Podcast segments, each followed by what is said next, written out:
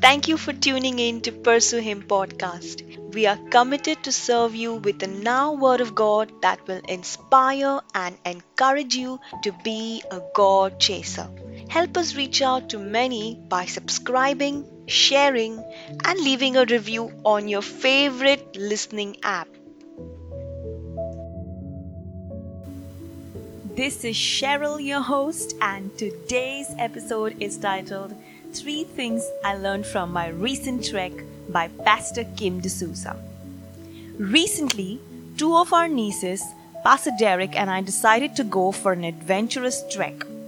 It's amazing when you break out of your routine and do things, especially in proximity with nature. You realize somehow the voice of God becomes clearer and louder at least for me.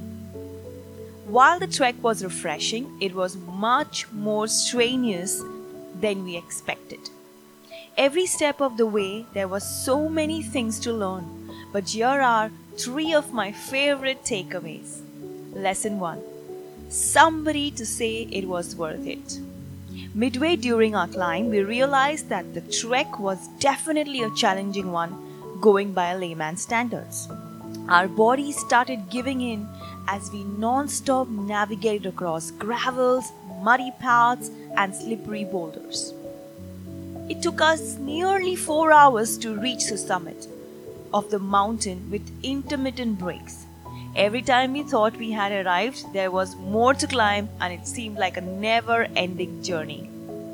What really kept me going was the words of the local villagers who were climbing down from time to time as we were going up.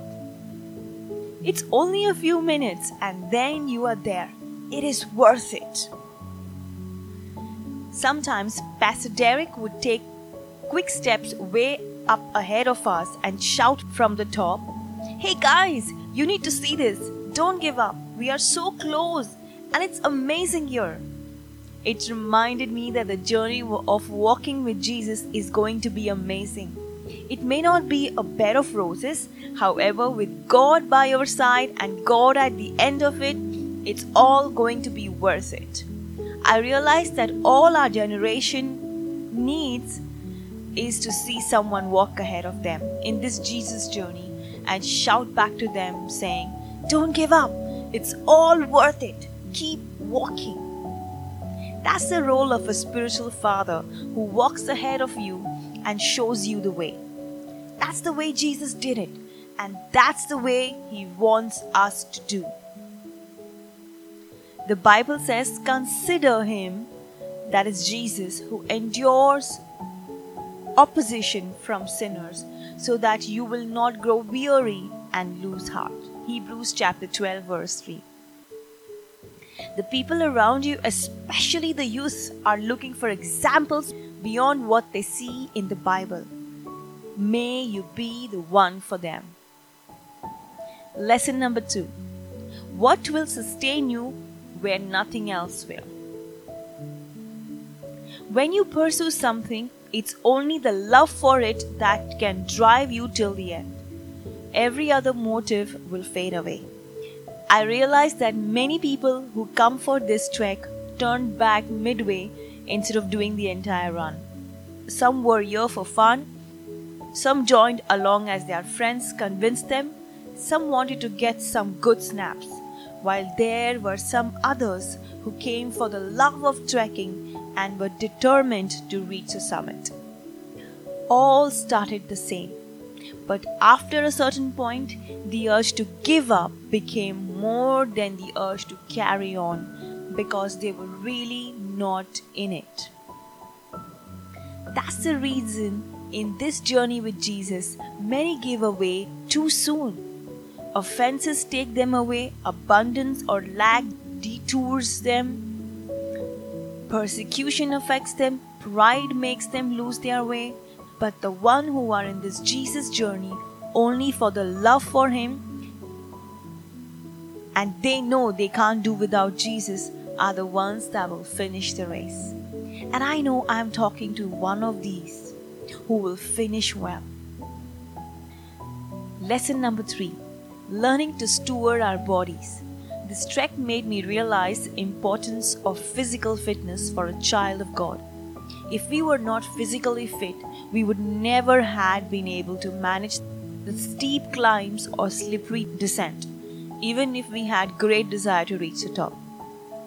We believers focus so much on spiritual fitness, but we hardly focus on stewarding our bodies. To be honest, it's impossible for us to grow spiritually every season and yet see that growth manifesting in every connected area for our lives, including our bodies. We need to learn to steward our temple well. I learned in the hard way, and I am still learning.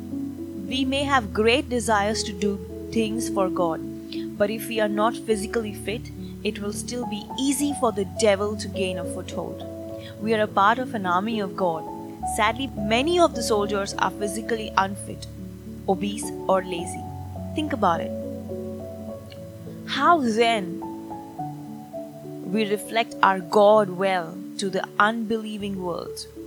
May we learn to train and discipline our bodies, our eating styles, our sleeping patterns, etc., so we are fit both spiritually and physically and ready at our own captain's service.